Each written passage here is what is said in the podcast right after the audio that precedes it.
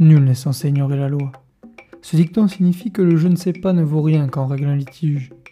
Ignorer la loi, c'est se faire avoir à tous les coups. Je suis Clément Delmas, étudiant en droit à l'Université de Toulouse, et mon objectif est de vous donner les clés pour que vous ne soyez pas le dindon de la farce. Le droit peut paraître dur et austère, et c'est le cas. C'est pourquoi cette émission va vous résumer en deux minutes une notion indispensable qui pourrait changer votre vie. Le droit n'attend plus que vous. C'est parti. Aujourd'hui, on parle du principe de l'égalité dans le droit pénal.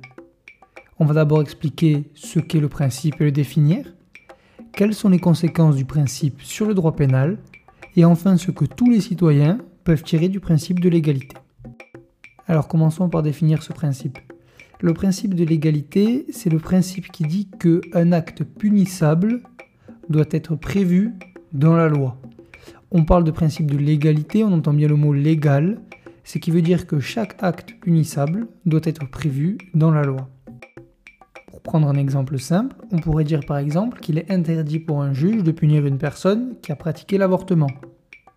Mais ce principe de l'égalité va plus loin, et nous allons essayer de le comprendre dans les conséquences du principe de l'égalité. Ce principe va plus loin. En effet, on porte une attention très particulière à la définition de l'infraction qu'on veut réprimer. Chaque infraction a une définition précise et si on ne rentre pas dans le cadre de cette définition précise, alors le principe de l'égalité veut que on ne soit pas punissable pour le fait qui nous est reproché. Pour illustrer cela, on va prendre un exemple très simple. Saviez-vous que la prostitution n'est pas interdite?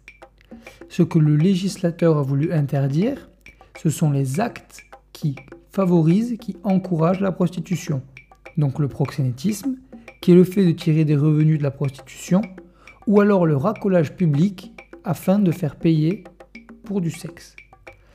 Comme on vient de le voir, la définition de ce qui est punissable permet de faire la distinction entre la prostitution et les délits ou crimes qui peuvent être liés et qui euh, sont, eux, interdits.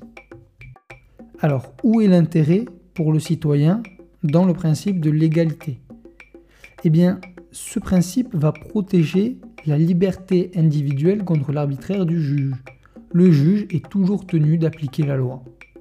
Il ne la crée pas. Et donc, le citoyen est puni pour la sauvegarde de la société par les représentants de la société, c'est-à-dire le législateur, et non par l'arbitraire du juge. Sur ce, je vous laisse.